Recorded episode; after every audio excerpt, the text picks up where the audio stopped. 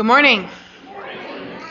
I want to thank you all for coming out here on a Saturday. I know it's really hard for you and your supervisors and everybody to adjust schedules, so I really appreciate the turnout. It's great to have you all here.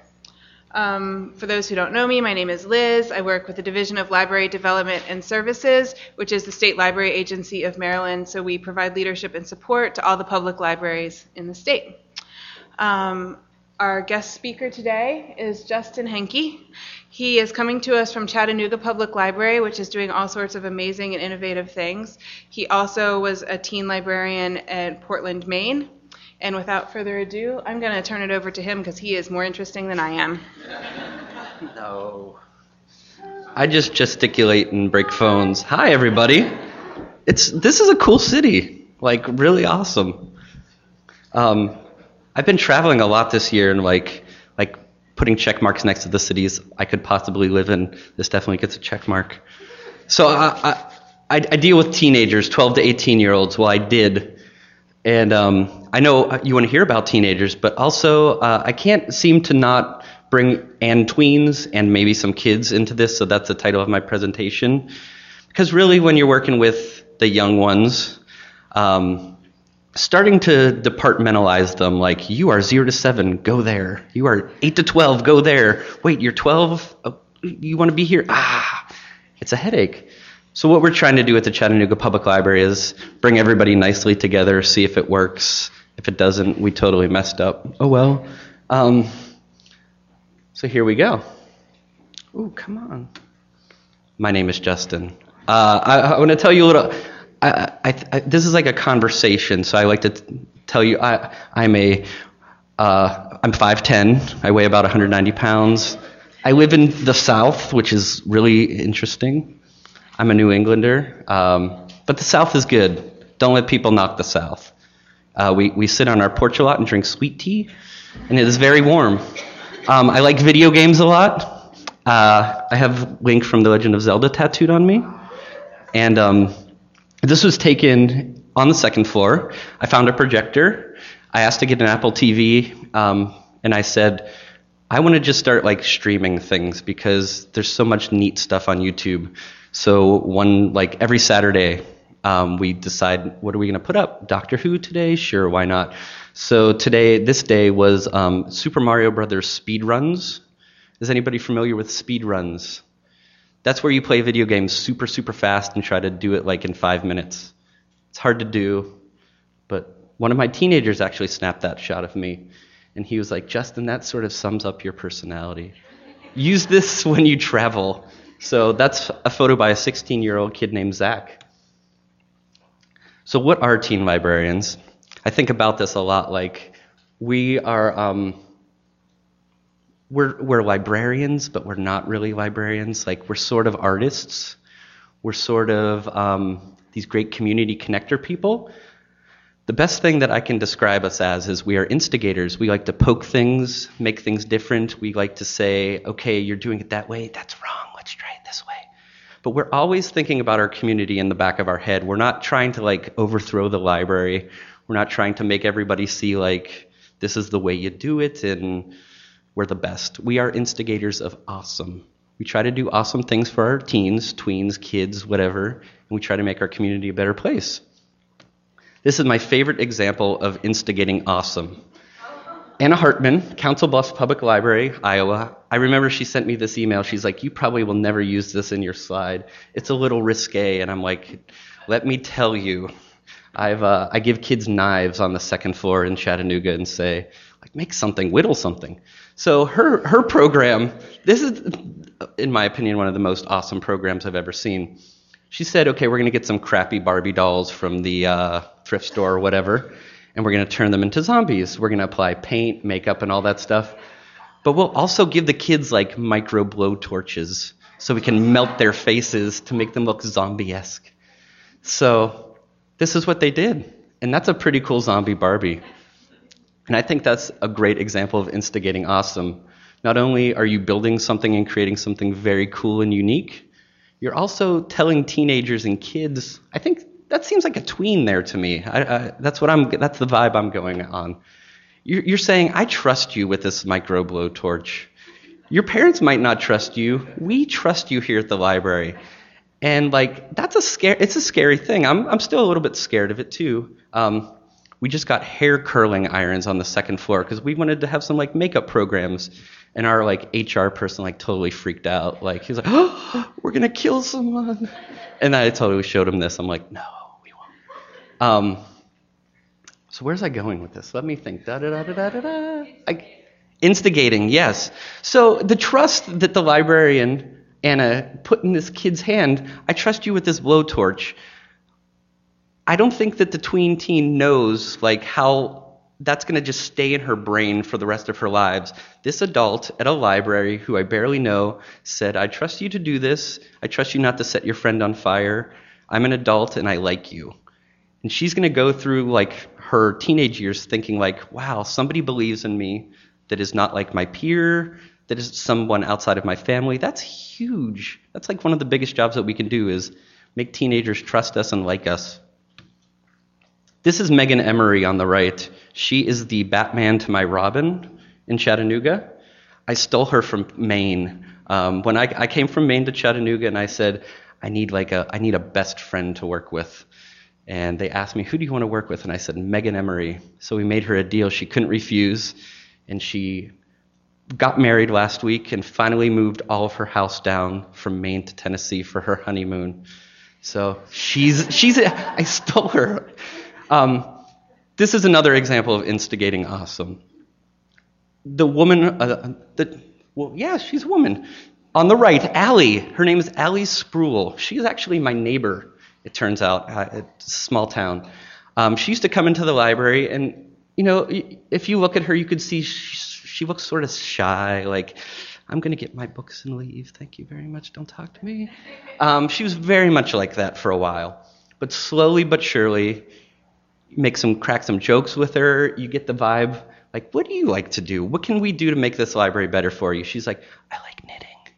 She just like I remember her whispering that to me, and I was like, perfect. Like in a week, Megan's gonna be here, and Megan's like gonna bring a sewing machine, and she can knit with you. And I'm more of like the techie kind of guy. Megan is like, I can make things out of like duct tape and spit kind of person. So it's good to have that balance. So I remember Okay, it was actually, I told Allie that Megan was coming in two weeks. The next week, Allie comes into the library and says, I made something for you guys. Um, and she was like, Can I yarn bomb your library? And I was like, What? So she actually took one of our chairs and she yarn bombed it. She wrapped it around in like this. Does everybody know what yarn bombing is? It's like taking a piece of furniture, sculpture, and just knitting around it so that it makes it look beautiful. Um, so she took one of our crappy old 1970s library furniture chairs. You probably have all those too. Um, and she made it beautiful. She made this very nice sort of knitted thing that says, Hello, librarians! Exclamation point. And she said, This is for you. Do you think Megan will like me? I was like, Megan's gonna love you. So um, this was taken right after Megan got there. Megan started up a Saturday sewing program where she just says, "I'm going to bring out the sewing machine every Saturday. I'm not Friday, sorry, and we're going to make stuff." Um, this week, I mean, this month, we're making market bags because it's farmers market season. You need a bag to put your veggies in. Uh, this one, Allie was like our test case. We're big on test cases in Chattanooga. Uh, we want to find somebody that we can like experiment on, like a what do you like, teenager? Okay, you're going to be like our test case for like a month. Allie wanted to make a Hermione dress or gown or. I'm bad with books, I'm sorry. I know. Hermione is awesome. The black thing she wears that is gr- robe. Yes! So, um, Megan and Allie, for one whole day on a Friday, like, I remember Allie laying on the floor on a big piece of butcher paper they made the pattern, they made the thing. Allie went home happy. She's now running our sewing program every Friday. She comes in from 2 to 5. Any teenager that comes in that wants to learn how to sew or knit, Allie can teach them. And Megan's there as a backup. So now Allie's like this vital part of the library. She's like our, she's like a, she's a leader. And um, she's really gravitated toward the sewing. That's really her thing. We've said, you don't need to branch out. Like, just do what you do well and keep coming back to us. And then I found out she's my neighbor. And then every Thursday at my house, we sit on our porch. So her and her family comes over, and we sit on our porch every Thursday now, and like she's babysitting my kids, and like we're friends. It's kind of cool. I want to talk about video game programming. Does everybody know who Mugatu is? Yeah, if you haven't seen Zoolander, it's a pretty good movie. So I came, I came into libraries in 2008, and um, I went to a crappy, crappy library school, name withheld. Um, and it was very much like I remember my cataloging class. They gave me like graph paper, and I had to catalog on graph paper. I was like, can't we do this on computers?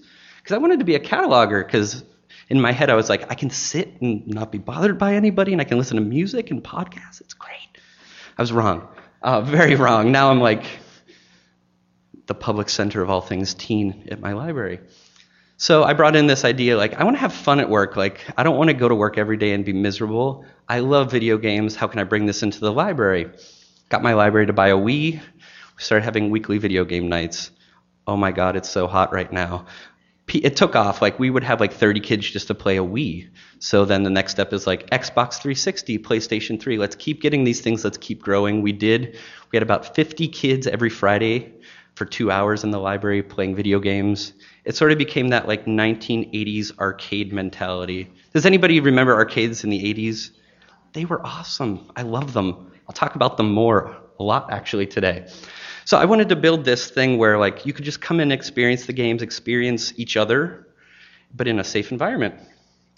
So that's why this is important. Um, video games sort of did this very foreign thing to libraries. I remember getting a lot of like, you can't do that. You cannot do that.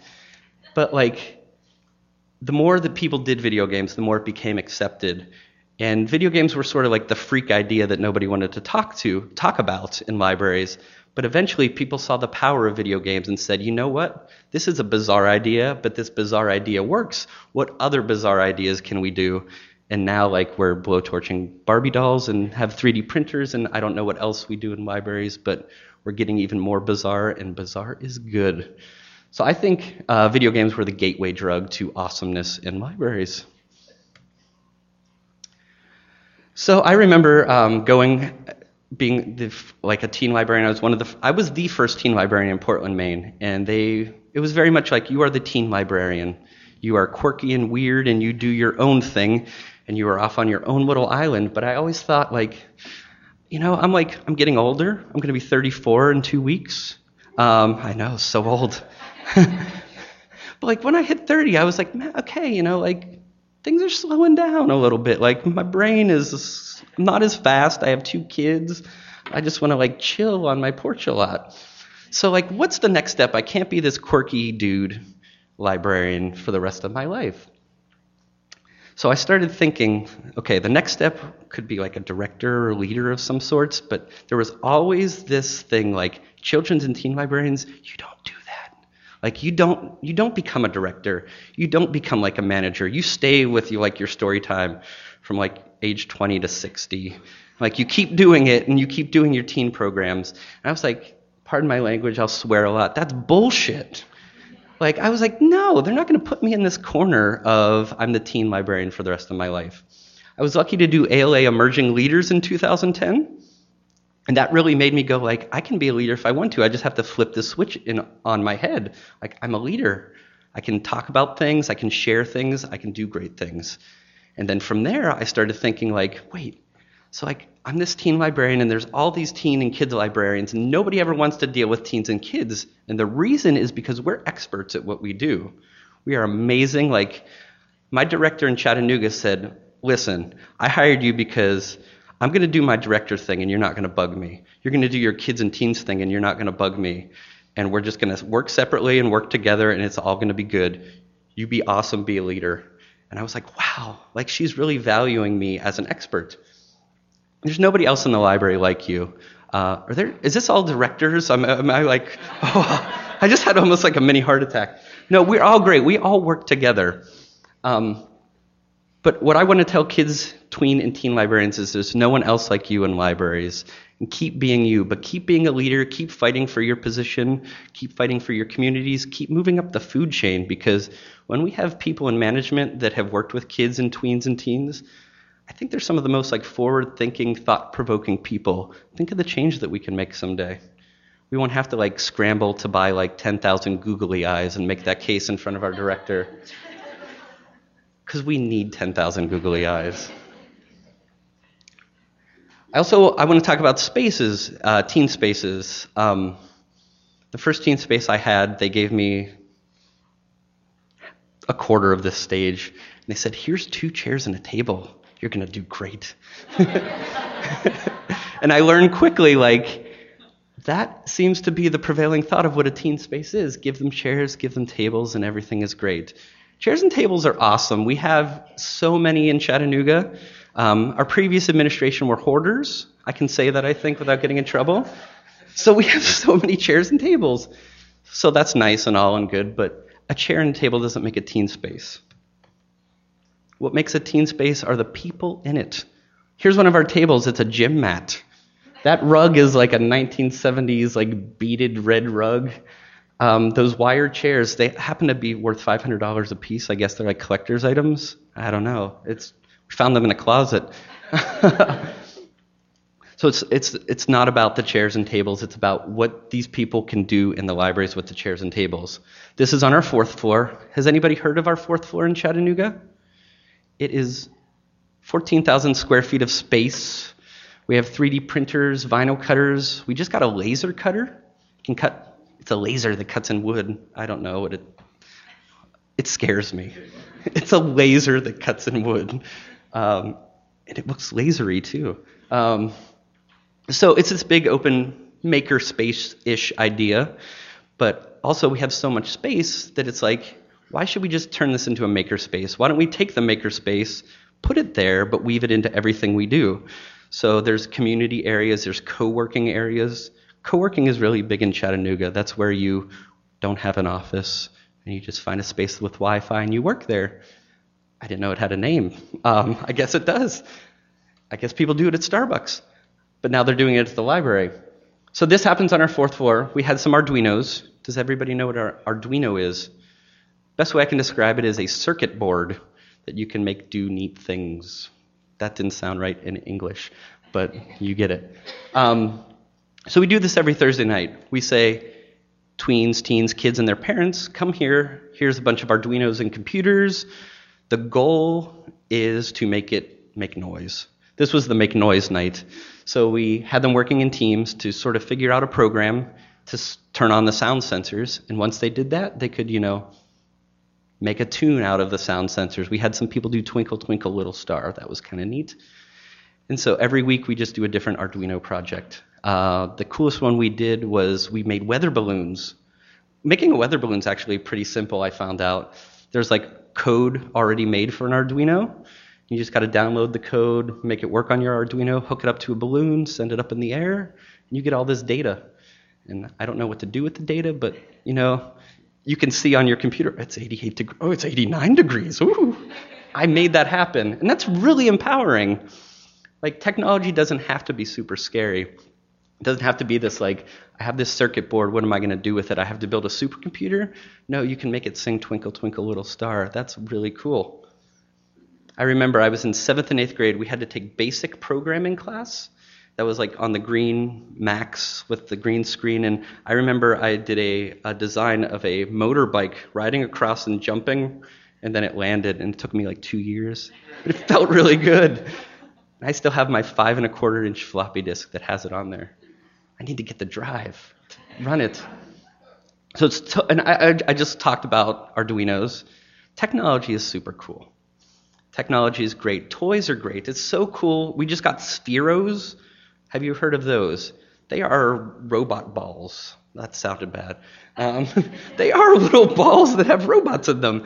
And you take your iPhone, iPad, whatever device you use, you download the app, and then your uh, phone becomes a controller and you can make the Sphero roam around the library. It's just sort of fun. Um, but, you know, it's really not about the stuff you have. It's never been about the stuff you have. It's always been about people. What can people do with this stuff? Do people even want this stuff? Who has a 3D printer? Okay, wow. It, it's int- I, I, I asked that because, like, when I first started talking, like, nobody. And then, like, every month it's more and more people. That's kind of cool. Whose community wants a 3D printer? Wow. Okay, wow. Whose community does not want a 3D printer? Interesting.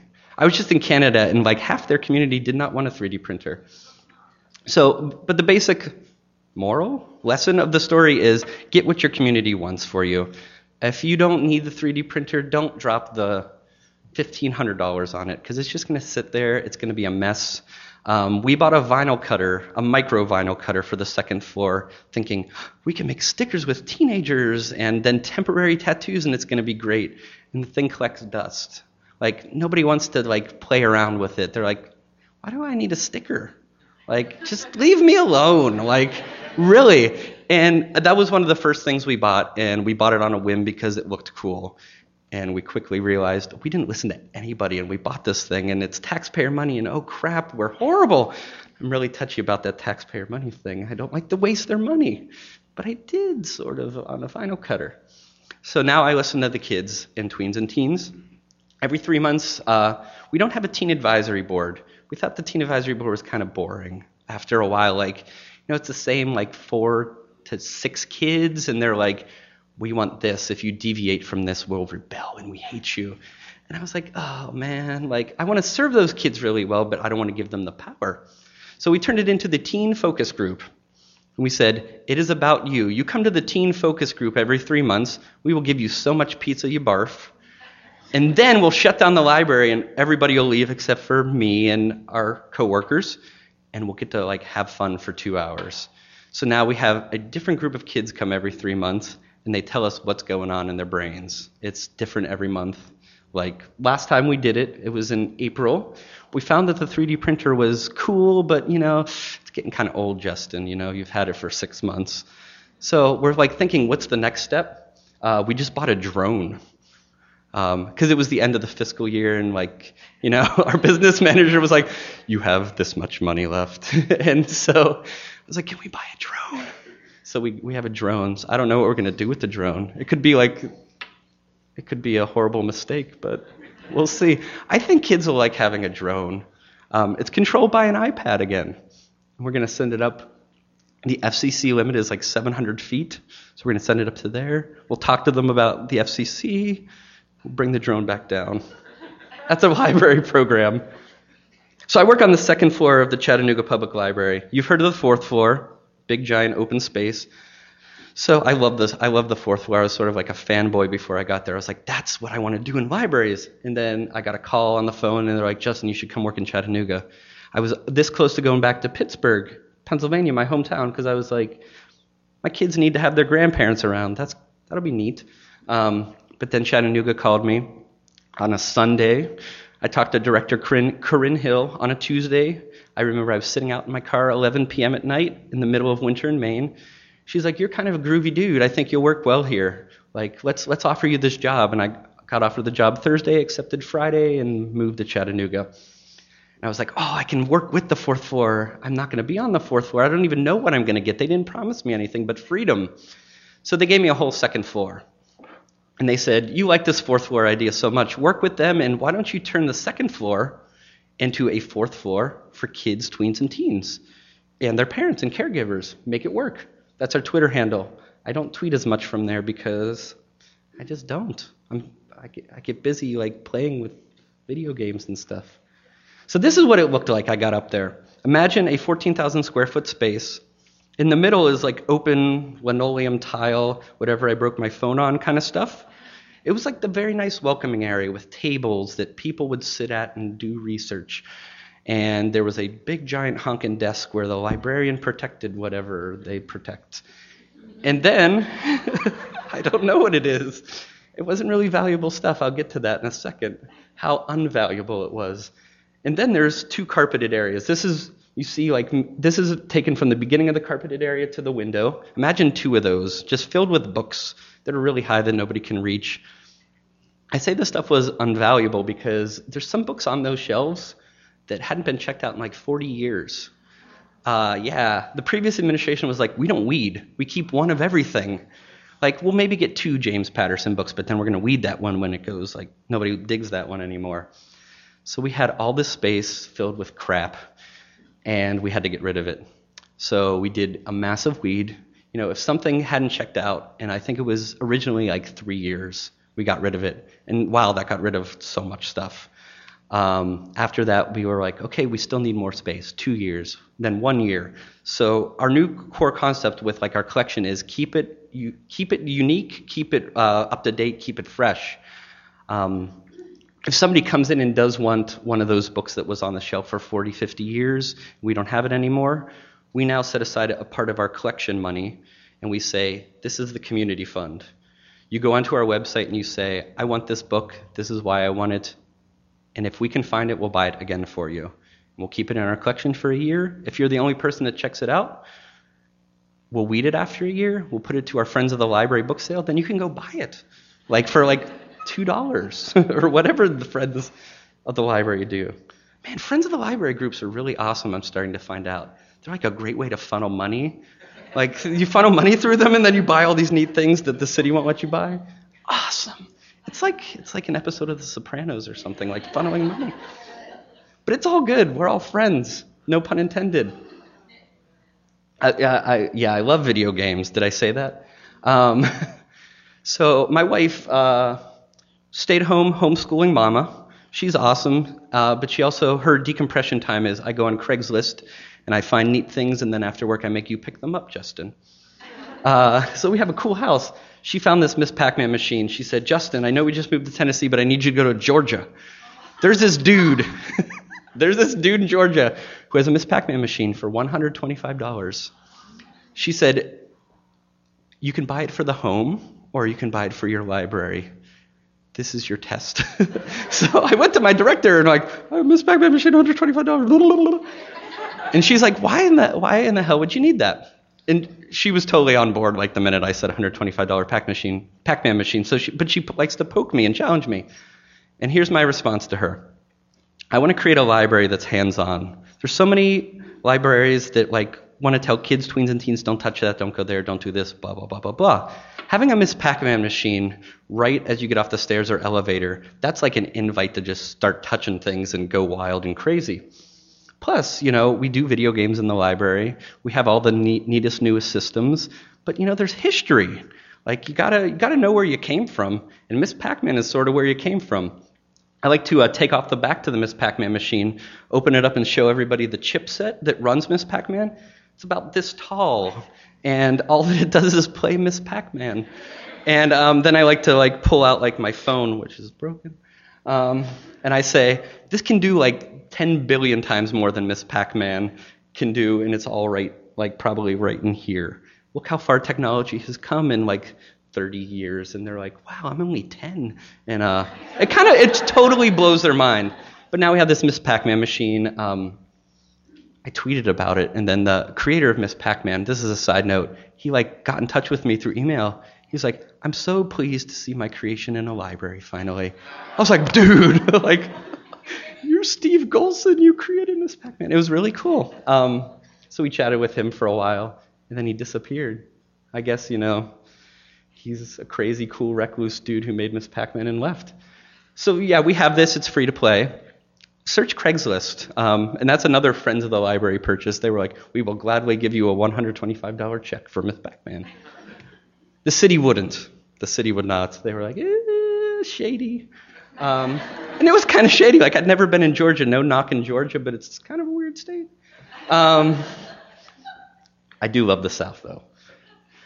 This is another one of our stations. Hands on, you walk up to it. We give you a 27 inch iMac. This was another one of those last minute, end of the fiscal year, we've got $1,000 purchases. So I said, give me an iMac. So we have this iMac and we say, kids, play with it, do whatever you want with it. Uh, we got a record player donated through the Friends of the Library. Um, they're, they're so nice to like you tell them like i'm geeked out on these things and all their donations that they think are freaky they give to you so um, they come up a lot of times now that we have a record player they're like hey justin have you ever heard of the beatles the Monkees we got this record in a donation i'm like oh! um, i just got i just got um, a zz top record oh man i've been listening to zz top a lot at work like trying to explain to the kids like how awesome their beards are um, so we work with what we got. We got this awesome piece of technology, a thousand dollar Mac. That's great and all, but then we're taking this uh, record player that we found in like the friends of the library dumpster that barely worked that we just had to solder, put back together some records we found in the friends of the library area, and uh, we turned it into a program where we're teaching kids about records. Like, don't really touch them a lot and don't scratch them. Unless you're like meaning to scratch them, that's awesome. But if you're just listening to them, here's the proper way to put the needle on. Here's how you listen to it. Here's what the different speeds mean. Here's how you can make it sound like Mickey Mouse and the Chipmunks. They love that. And here's how you can sample.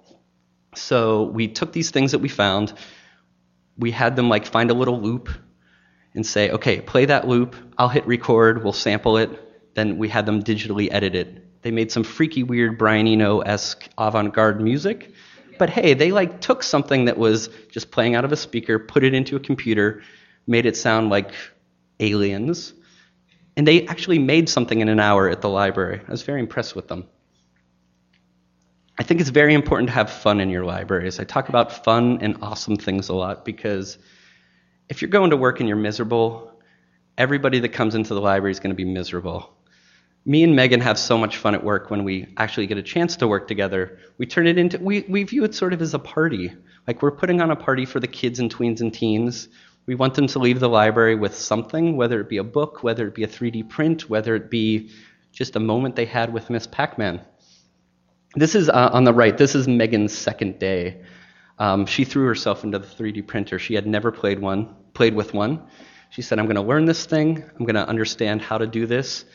And this was her test subject. He wanted to 3D print, I don't know what that is. It looks like a castle. They print the weirdest things, kids. They so do. But um, so here's Megan and this kid who won't really talk to us a lot, working on a 3D print, figuring it out, uh, figuring out how to take off all the extra plastic and supports. And they're having fun and they're smiling. It also gives, us, gives you a view of what the second floor is like. You see how the walls aren't painted, and there's messy tables. Um, embrace the messiness, embrace the state of constant change.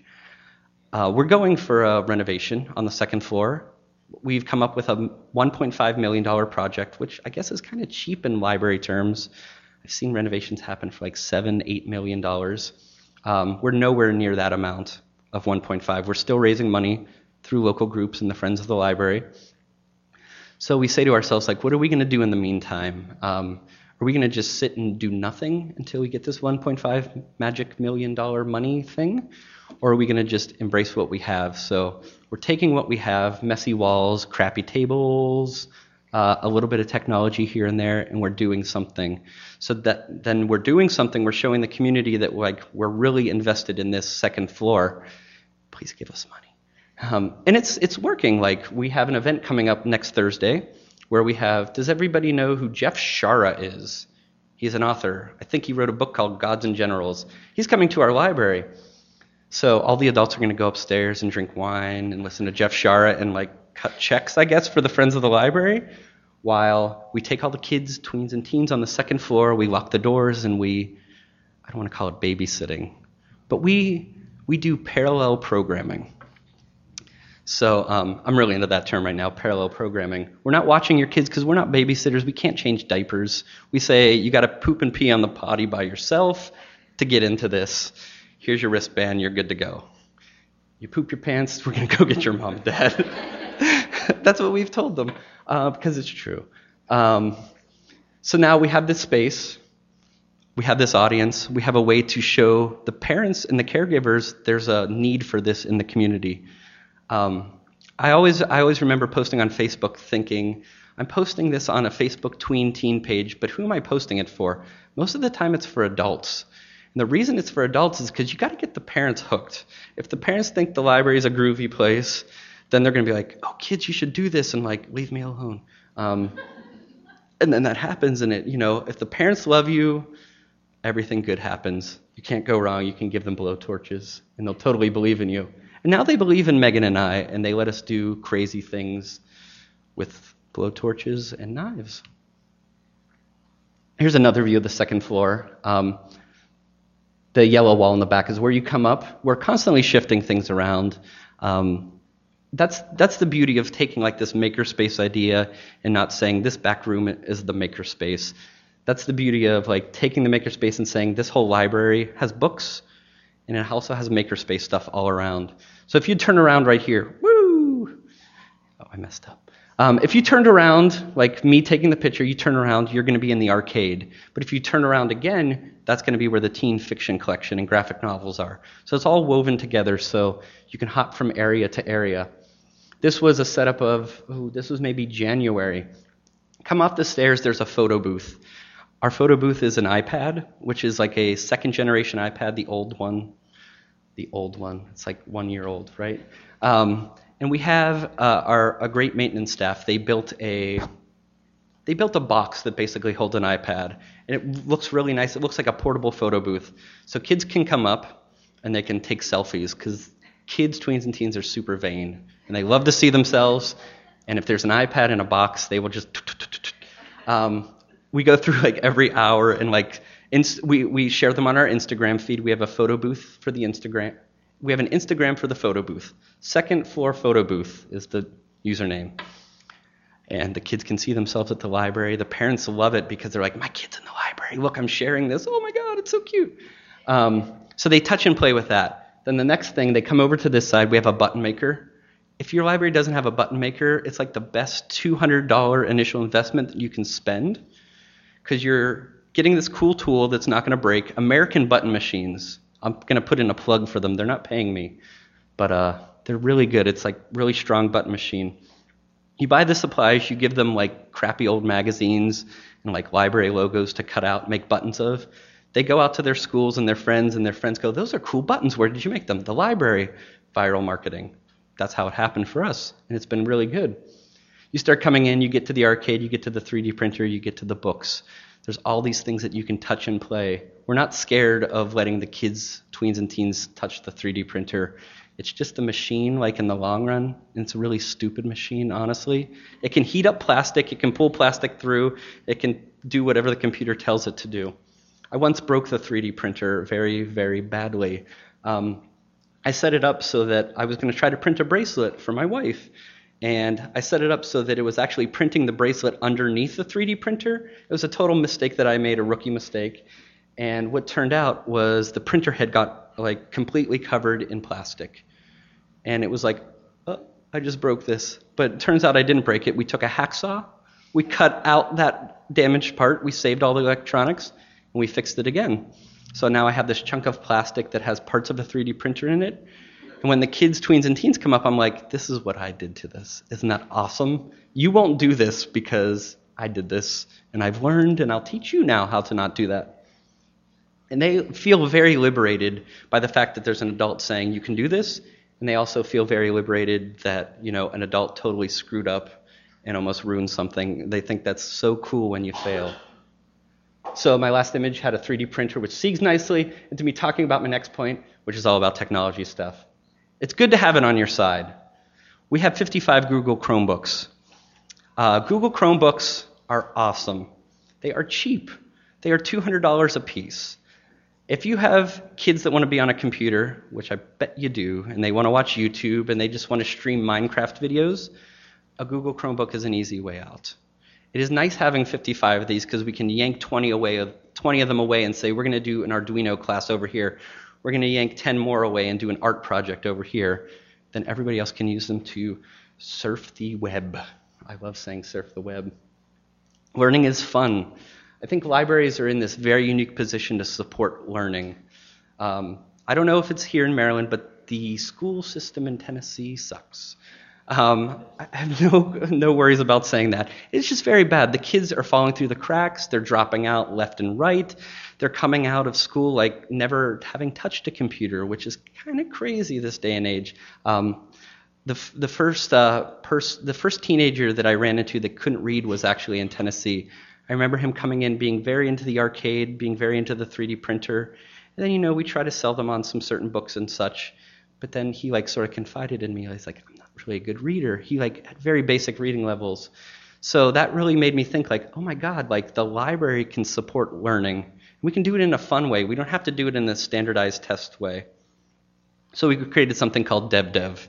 DevDev is technology hackers speak for developing the developer we partnered with few organizations, Engage 3D, who are just this three person local nonprofit startup, you know, like 20 something people. And they're like, we want to do these great things and we have an idea. And they were very enthusiastic. They like recognized the library as the community center. We brought them on board because they're great with education. We're great with providing space and making it fun. AIGA Chattanooga, American Institute of Graphic Artists, I think, they just happened to be on our fourth floor overhearing a conversation because they were doing their programs there, and they said, you know, if you're going to develop this code camp, this brand, don't like make the logo in Microsoft Paint like librarians do because you you suck, um, which is so nice to hear because like I'm not a graphic artist. And then so we have this nice team of community people and the library working together. How can we make this code camp work? We know what we need to teach them, but we need resources, we re- need tools. So we put together a grant package. This is a month after I got there. And we said, we want to create this thing called DevDev. It's sort of like a startup business, but it's a library program, and it'll be part of the library, but it'll exist out of the library. We pitched it to all these places. You know, some people were like, no way, that's crazy. Um, luckily, the Benwood Foundation said, We are very committed to education in Chattanooga. Uh, we realize the schools aren't super great, and we're going to give you money to start up this sort of business within the library that's not a business because you can't say that program thing. They started us off with a seed investment of $40,000. It was very nice, it was very generous. So, with that money, we took half of it and said, We're going to set it aside so we can like have like sort of a business mentality about this operating costs, paying the instructors, keeping the program up and running. The other 20,000, that's how we bought the Google Chromebooks. It invested in infrastructure. It was a success, like insane. We got so much press coverage. I just moved to Tennessee like a month before that, and then I was, I always remember, and this was one of the best moments in my life. I do not like Zooey Deschanel. I'm sorry. I just, there's something about her that grates my skin. Um, I'm sorry, I know everybody loves her. Dev Dev was on the front page of the newspaper a month after I got to Chattanooga. Me, all the educators, these kids working together, it was beautiful. And Zooey Deschanel was below the fold. And I was like, I win. Um, so Dev Dev was a roaring success. The program was running. We had people calling up, like, Can my kid get in? Can my kid get in? No, it's only for 50 right now. This is sort of a startup idea. We have no idea how it's going to work. It worked beautifully. Four weeks, 50 kids. They learned HTML, CSS, Python, and robotics. Um, they had the basics. They weren't amazing programmers at the end of it, but they knew that they could take computers, make things, and make it work, and manipulate them to do what they wanted to do. That's Forrest. He really loved the robots. I like, I like to put this there because he actually, I like the, um, that's his personal computer he brought. He was like, I don't need your Google Chromebook. I have a MacBook. Woo! Um, and he, he loved us so much that he put a dev dev sticker on his MacBook. And I was like, holy crap, that's like, that's love. So we had that. This is us at the end of dev dev. We all went up to the fourth floor to see the 3D printer because we didn't have one. So we put as many kids into the elevator as legally possible and took selfies this is a good cross section of the group that we had. Um, we're doing it again this summer. I'm very proud that like there's a lot of library programs that happen but then never happen again. Uh, with the money we set aside from DevDev, we are able to now offer 25. Um, we've, we've turned the camp around a little bit. We're still doing the same programs uh, that we did last year. We're replacing Python with JavaScript. We're trying to make it more of like a how to do a website kind of thing. And that's what the kids wanted. Um, so now we, we had to figure out how to make this model sustainable. So we have enough money to start offering scholarships to 25 students. So 25 students in the lower income areas in Chattanooga, they get to go to this camp for free. 25 other students, we were like, how can we charge for this program? It's like we didn't charge the first year, but we got to make money because we got to keep this going. It's very popular.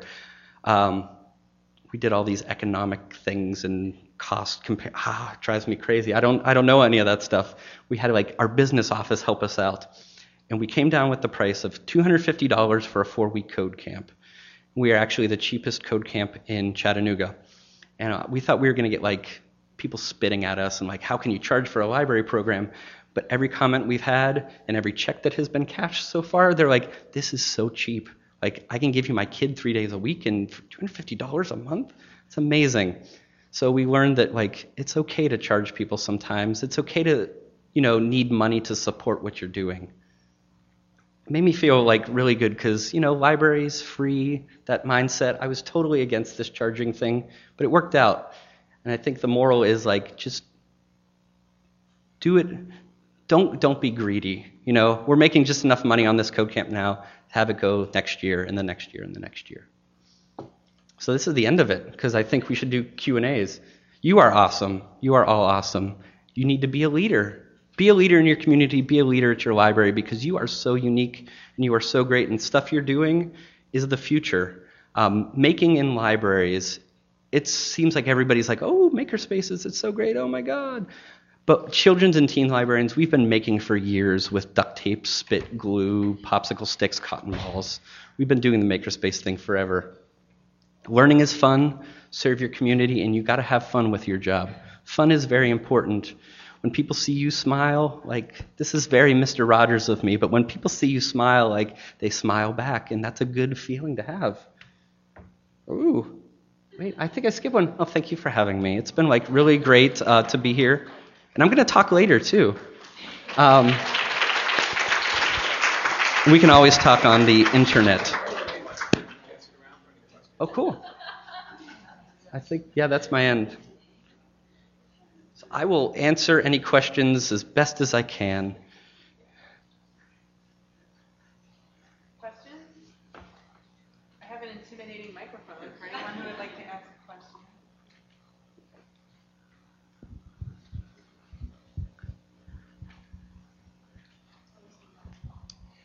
Uh, Jim from Anne Arundel County Library. Uh, I was Hello, just, Jim. I was just curious because I'm actually an arcade collector. I have machines at home and whatnot, and I know that those machines can be fairly high maintenance at times and have a habit of breaking, especially the older stuff. So I was wondering what you guys do as far as uh, maintenance on that, and if that's been an issue. On the 3D printer? Or? No, with the Miss Pac-Man. Oh, the Miss. Oh, goodness, yes, the Miss Pac-Man is a lot of maintenance. Um, luckily, uh, in Chattanooga, we have a very geeky community. Um, I don't know if you know this about Chattanooga, but uh, we have the fastest internet in the United States. Um, I don't know what it is here in Baltimore. I'm going to guess like 15 to 50 megabits per second, which is awesome. Uh, we have one gigabit per second. So, like, how do I translate that? That's like no buffering on YouTube or Netflix, and it's so cool. And I can run Netflix on like four iPads at once, no problem. Um, so we're lucky that we have a lot of geeky people. Um, that if the Miss Pac-Man machine, like the joystick is broken many times. So we've gotten in touch with these geeky people because they've been attracted to the library because it's the ultimate geeky space. And we've said, hey, while you're here, take a look at this. And then I'll be like peering over them, or some other staff will. So we've just sort of learned through trial and error about the Miss Pac-Man. The joystick's been the biggest problem. And with the 3D printer too, it's all um, we for some reason didn't buy Maker Care, Makerware Care, or whatever it's called. Um, that was sort of a mistake. I would recommend that you do that if you get a 3D printer. But it's also been awesome because now um, I'm not a hands-on person. Like I'm really good at cutting the grass at home. I'm not good at building things. Um, but now I can fix a 3D printer because I totally screwed up a 3D printer. Then I had to do it because then I would have to tell my director I destroyed this, and I don't want to do that. So I think uh, emp- empowering your staff, even if like you're not good at it, just showing them like giving them the time to take the 3D printer the Miss Pac-Man or the computer away and play with it. Um, that's really important. You might not fix it. You might need to go somewhere else, but you get there. Yes.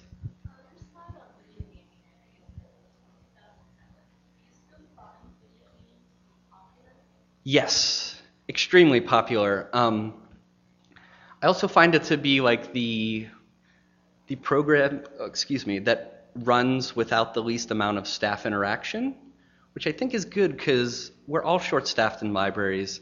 Even at Chattanooga, where we're lucky to have so much stuff that we have, we still have a bare bones staff. But we can set up the video games as like an arcade and invite people in to just sort of free play. We have all of the, um, big formats of Steam, Xbox,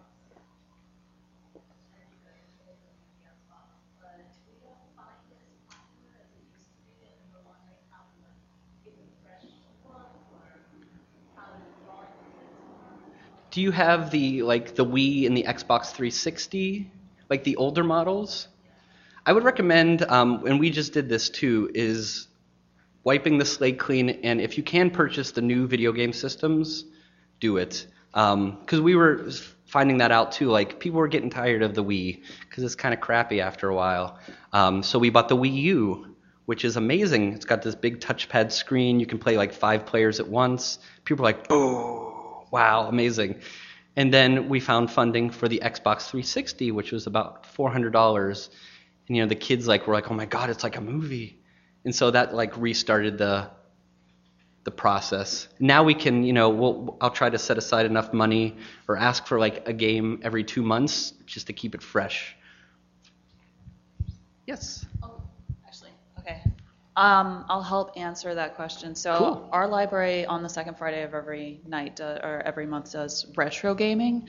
So Yes. we bring out the Atari and the Sega emulators, which were incredibly cheap, um, and we get uh, like 30 you know kids to come and just play these incredibly old games. Mm-hmm. They even play Guitar Hero, thinking that this is a retro game because this Yeah. it's Isn't that It's over 10 years old at this Yeah. point, which is like more than twice, or uh, you know, like twice their age. So, um, so that's I guess one way to do it is to rebrand the games that you already have as being older retro games, and maybe that will just change their mind about them. Um, but I did have a question about the 3D Yes. printer that you guys have up on the fourth floor. When the teens want to use that, or when you program using the 3D printer, is this something that they can do on their own, or is there always like a staff member that has to be involved with using the 3D? In other words, okay, so what kind of cool things will you let them do on their own versus which ones require staffing? So if somebody comes up and says, "What's this 3D printer thing?" which is most people, we have got our spiel down to like five minutes. Uh, it took us a while to get there. Um, what what is a 3D printer? What's this object that can make 3D objects that you build on the computer? We found two great tools. We give them the option of designing what you want. Tinkercad.com amazing website, not the most reliable. Sometimes it crashes, but I think they're working on it. Tinkercad.com basically makes all the shapes for you, and you just connect them together to build something. Um, it can be, it's very basic. Like a lot of kids make their name, and then they print it out, and they're like, "Oh my god, it's amazing." Um, or we give them the option of like, do you really not want to design something? Do you just want to download something and 3D print it just to see the machine work? And in that case, have you ever heard of Thingiverse? Thingiverse is like the greatest catalog of 3D printed objects in the world. Some people can make like the most amazing dragon, Dungeons and Dragons sculpture characters on there, and then they upload them and share them with everybody. So with a click of a button, you download the file, you tell the 3D printer to make them. Thingiverse, Thingiverse. Um, it's it's a really great way to just sort of show people this 3D printer is awesome and totally sexy and cool, and you can do neat things because they love sexy and cool. Um, But are they supervised while they're doing our, so we um, we supervise them for like the first five minutes, just sort of walk them through the process on the computer. We show them how to set it up. We have them hit make it, and then they go. So we've really tried to cut down staff time because we didn't want to become a 3D printing shop.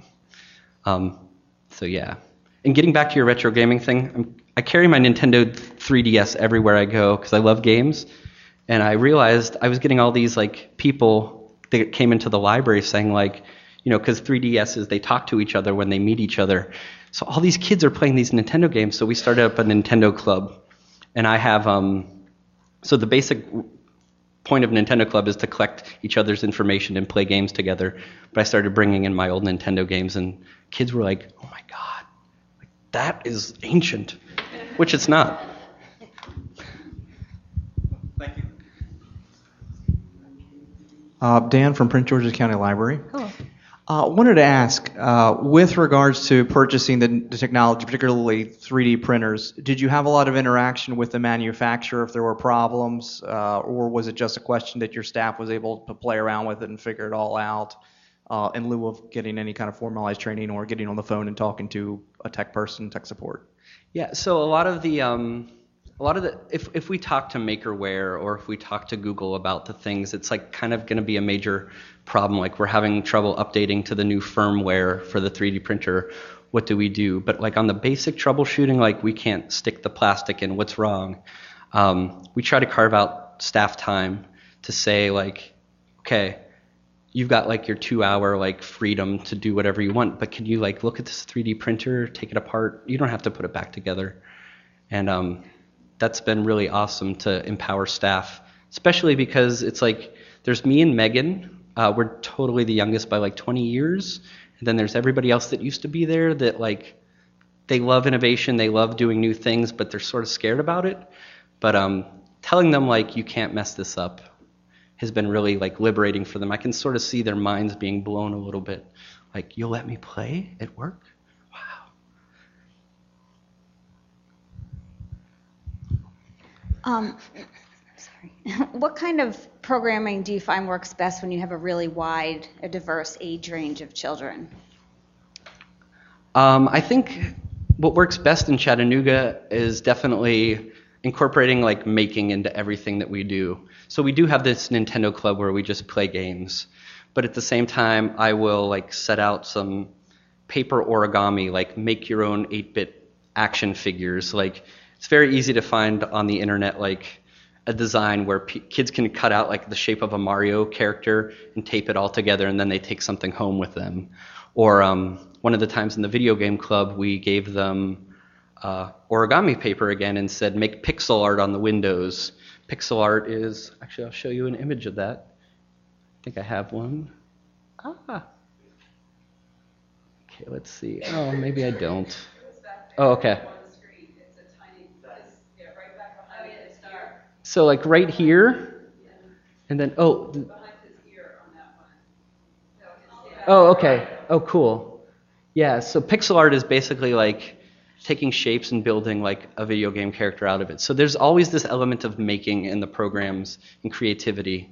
And I, I find that that's like really like the common thing that connects everybody right now.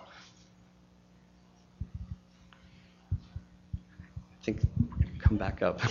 Um, hi, I'm Steph Long from Frederick County. Hello. Um, have you been doing anything with Raspberry Pi? Yes. Um, we haven't like had any formal classes around a Raspberry Pi, but for the DevDev Code Camp, we took a Raspberry Pi because we needed a server to put all these kids' websites on. We didn't think about that. Like, it just happened. And um, for one hour, we taught the kids how to make a server out of a Raspberry Pi. We also have this. I found a, a, a bear, a plastic bear jar in a closet when I got to Chattanooga. And this plastic bear jar used to hold graham crackers. And I remember as a kid, I had this jar of wishes. You'd write something down on a piece of paper, put it in, and your wish would come true. Um, so I thought, like, we have all this space, I need to fill it up. So I did that same thing with the bear. I called it the awesome bear because I love the word awesome, and kids would drop their things in. So uh, discussing it with staff and some people in the community, kids, they were like, it'd be cool if this bear could talk, if this bear could tweet. And I love Twitter. So we um, had a program where we took the Raspberry Pi and we made it into a self-tweeting bear, which is kind of cool. You can follow it on Twitter, Awesome Bear Cha. Um, and so kids now walk up to the bear, they type something in. We got one of those big uh, keyboards for the visually impaired because it looks awesome. And they hit the buttons and they make a bear tweet. So that's what we did with the Raspberry Pi. Yes, I think we'll go. Yes. Um, my name is Jen Bishop. I'm from Carroll County, and you have a very unique setup on the second floor. Mhm. How do you do like information desk time, or do you have an information desk, or like how do you structure? So our director said, um, "You're public employees. You work with the public. I expect you to, you know, have your time away a little bit, but a majority of your time is with the public. Figure it out." Um, our response to that was like, "We're not at roving reference yet, where we are all wandering around with iPads, looking like we're in Star Trek." So um, librarians love this, their desks, but how can you get away from that desk mentality? So we've sort of set it up as like a clubhouse.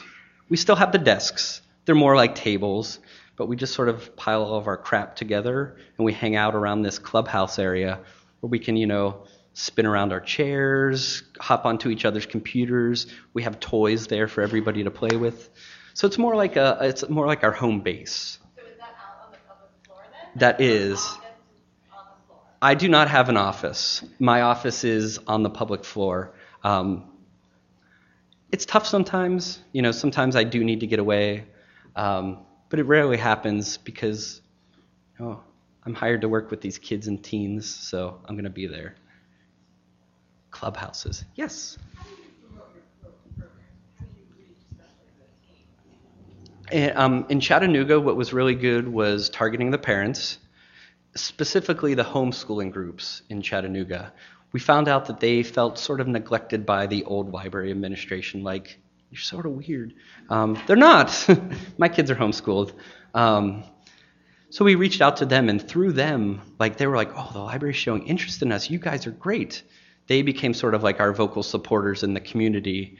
And then we do have um, some staff that work well with the schools, so them spreading it out to the school teachers, they get it out really well. And um, social media, like, is huge. Like nowadays, um, you can put out a press release in the newspaper and nobody will see it really, I think.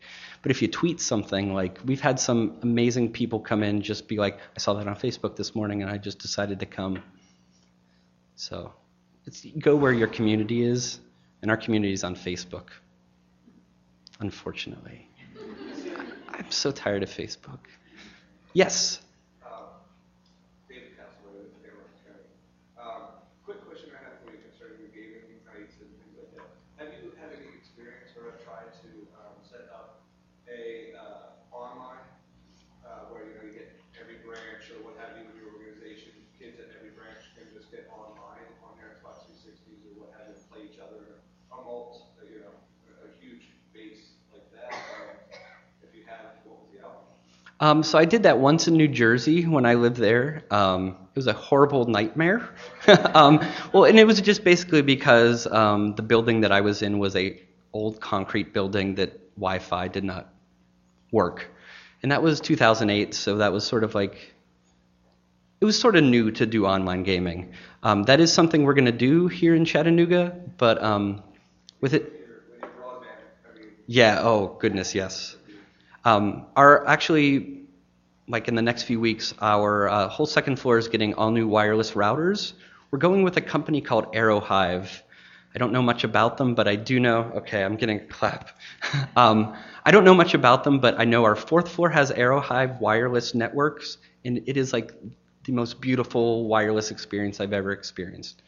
Um, so once we have that in place, we'll finally have the ability to connect and actually do some online stuff. But I know the Ann Arbor District Library is like the kings and queens of online gaming in libraries. Uh, Eli Neiburger, who is an awesome dude, check him out if you have questions. Ann Arbor District Library. I think their Twitter handle is AADL. They're awesome. And just, I'm sorry, just a comment. So, um, your branch then is, all your programs are based primarily off of Wi-Fi, then you don't really do much landline. Yeah, so um, the building is 1970. Building what, what was the 1976 the da, da, da, Happiness in America thing? Um, I forget bicentennial. Yes, I can think of words. Um, um, our bu- building was built in 1976 with the like idea in mind that the future is the telephone. Like basically, we have a lot of telephone jacks everywhere. Um, so uh, we decided if we're gonna like make this library modern, it's gonna be a wireless library. So um, we actually, I remember my first day, they gave me a drill and said, "There's a wireless, I mean, there's a there's a drop for the internet, like a plug. So here's a drill and just drill a hole through the wall and pull your wire." Th-. And I did. Uh, it was kind of neat. Got to use a drill. I don't use drills often. Yeah. Yes.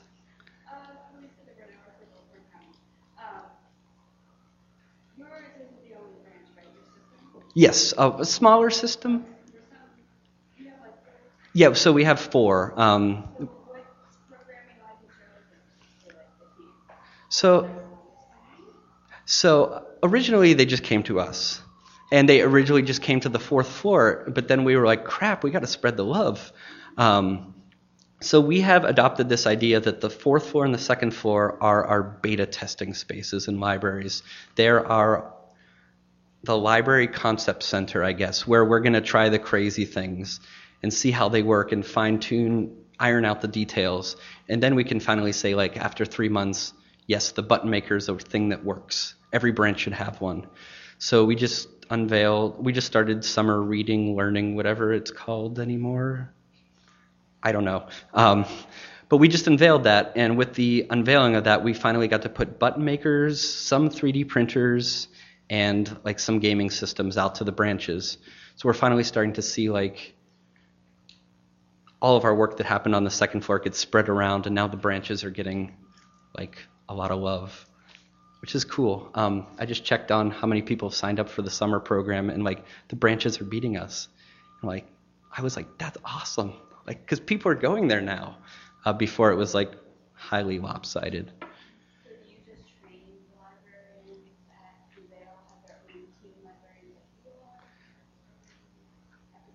They um yeah they have like their own teen. If it's not a teen librarian, it's like a teen specialist, somebody that like basically like we were like, can you which which one of you can tolerate teens the best? Let's like, which one you is the coolest?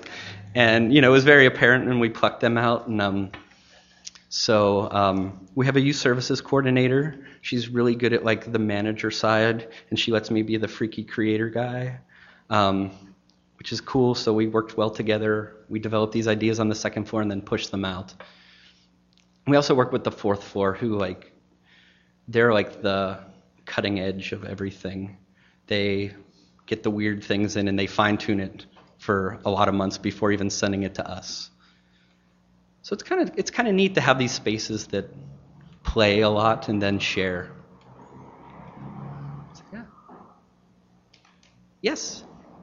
Um, do you have any issues with adults at your branch or at your community complaining that this isn't what the library's for, and that teens are having too much fun?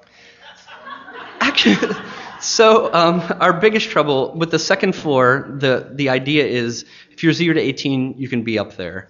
If you're above 10, you can be there without an adult.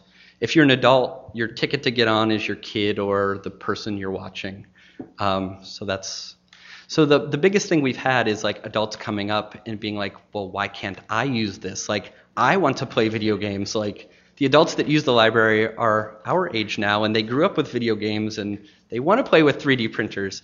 So we have a lot of adults come up and say, why can't I stay here? Um, you know, you'll every once in a while in the South, it's always an older uh, male who comes up and is like, "This isn't a damn library. This is a fun zone." Like that's once every six months, and we urge that guy to fill out a comment card, which we have.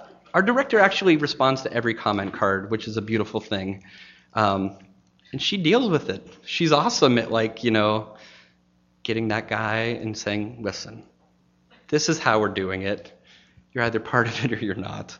And um, she always connects it to what they're interested in. Like they're usually interested in like the book.